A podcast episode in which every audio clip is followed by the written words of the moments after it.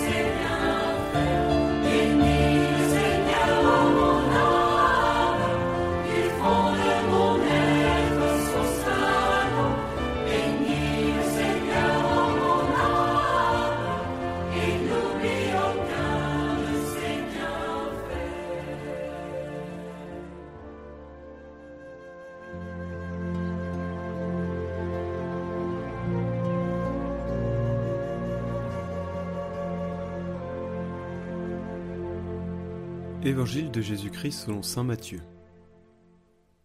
En ce temps-là, Jésus prit la parole.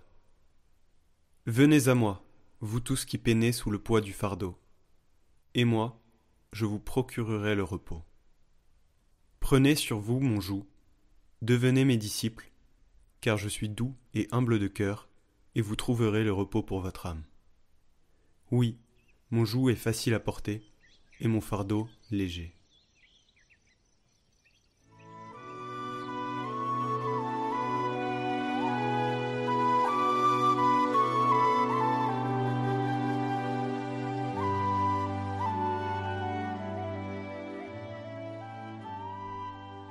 Dans l'évangile d'aujourd'hui, Jésus dit Venez à moi, vous tous qui peinez et ployez sous le fardeau, et moi je vous soulagerai. Le Seigneur ne réserve pas cette phrase à l'un de ses amis. Non, il l'adresse à tous. Ceux qui sont fatigués et opprimés par la vie. Aujourd'hui, il dit à chacun Courage, ne baisse pas les bras devant les poids de la vie. Ne te ferme pas face aux peurs et aux péchés mais viens à moi. Il nous attend. Il nous attend toujours, non pour résoudre magiquement nos problèmes, mais pour nous rendre forts dans nos problèmes. Jésus ne nous enlève pas les poids de la vie, mais l'angoisse du cœur. Il ne nous ôte pas la croix, mais il la porte avec nous. Et avec lui, chaque poids devient léger, parce qu'il est le repos que nous cherchons. Lorsque Jésus entre dans notre vie, la paix arrive, cette paix qui demeure même dans les épreuves, dans les souffrances. Allons à Jésus, donnons-lui notre temps, rencontrons-le chaque jour dans la prière, dans un dialogue confiant, personnel. Familiarisons-nous avec sa parole, redécouvrons sans peur son pardon, rassasions-nous de son pain de vie, nous nous sentirons aimés, nous nous sentirons consolés par lui.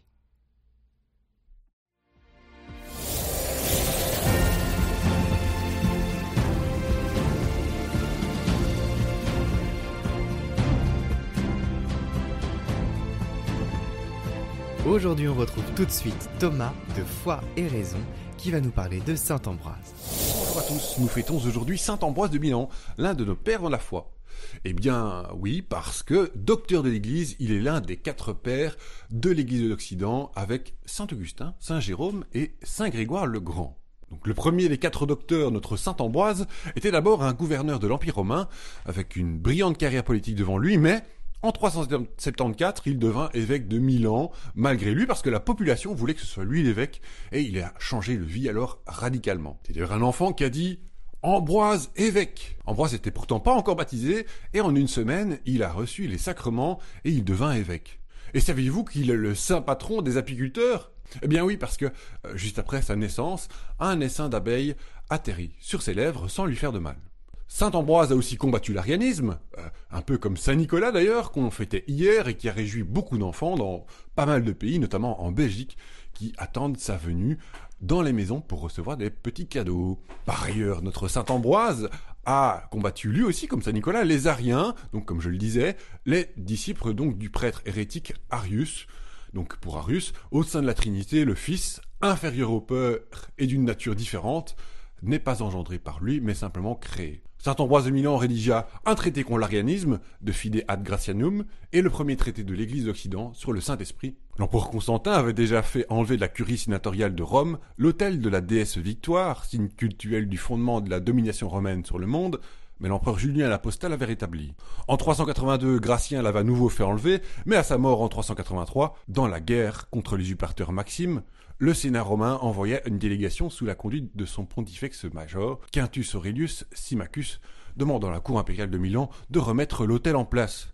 Avec des arguments très convaincants dans la ligne de la conviction ancestrale de la prospérité de Rome reposant sur la protection divine, il réclamait de la part de l'État une tolérance idéologique sans limite de tous les cultes. Saint Ambroise de Milan ne pouvait cependant pas accepter cette proposition et il exposa ses raisons dans un écrit contradictoire rédigé en toute hâte. Pour sa propre postérité, l'État ne pouvait pas laisser coexister également la vérité et l'erreur, et l'empereur ne pouvait pas être chrétien à titre personnel et se révéler autre dans l'exercice de sa fonction. Saint Ambroise de Milan récusait, certes, le recours à la violence pour imposer la vérité, et en 385, Saint Ambroise de Milan avait vivement protesté contre l'exécution de l'hérétique Priscillianus à Trèves, mais une séparation de l'Église et de l'État, telle que nous la connaissons à l'époque moderne, restait imaginable pour lui. L'État et donc l'empereur en personne ne pouvaient reconnaître que la seule vraie religion, et il lui revenait de l'encourager, notamment par la confession de Nicée, une seconde controverse quelques années plus tard fut bien plus publique et plus spectaculaire. Les synodes d'Aquilée et de Constantinople en 381 avaient réglé en principe la question de l'arianisme en Orient et en Occident, mais les conséquences pratiques s'en feront sentir jusque tard dans le 5e siècle. Justine, l'influente mère de Valentinian II, l'empereur d'Occident, encore bien jeune, et avec elle un certain nombre des gens de cour, les Goths, restèrent ariens et réclamèrent en 385 à l'approche de Pâques, la cession de la petite église située en dehors de la ville, la Basilica Portiana, pour y célébrer leur culte. Le 23 janvier 386 fut édictée une loi, sans doute destinée à briser la résistance de Saint Ambroise de Milan. Elle réclamait la tolérance à l'égard des Ariens, leur reconnaissant du droit de tenir des réunions.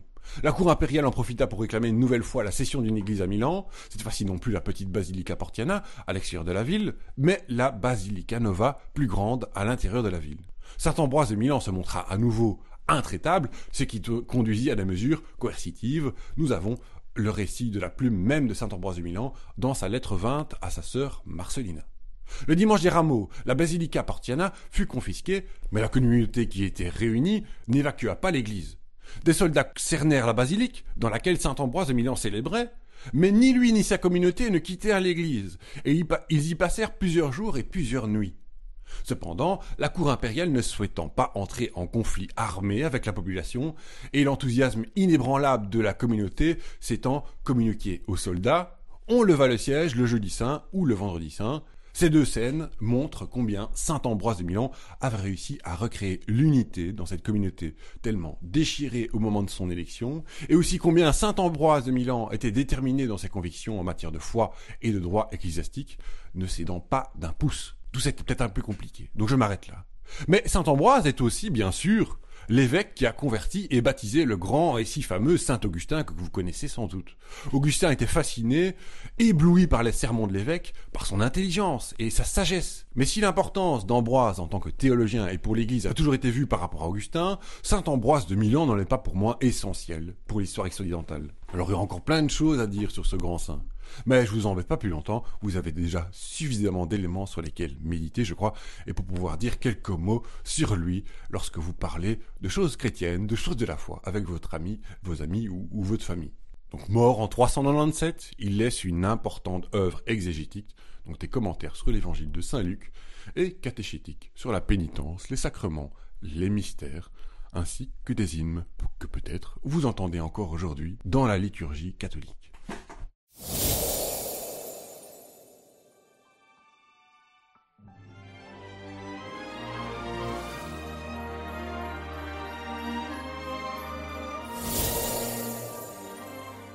Demain, on se retrouve encore avec Thomas de Foi et Raison pour nous parler de l'Immaculée Conception de la Vierge Marie, dont c'est la fête demain. Alors, je vous souhaite une très bonne journée. Préparez-vous à accueillir Marie.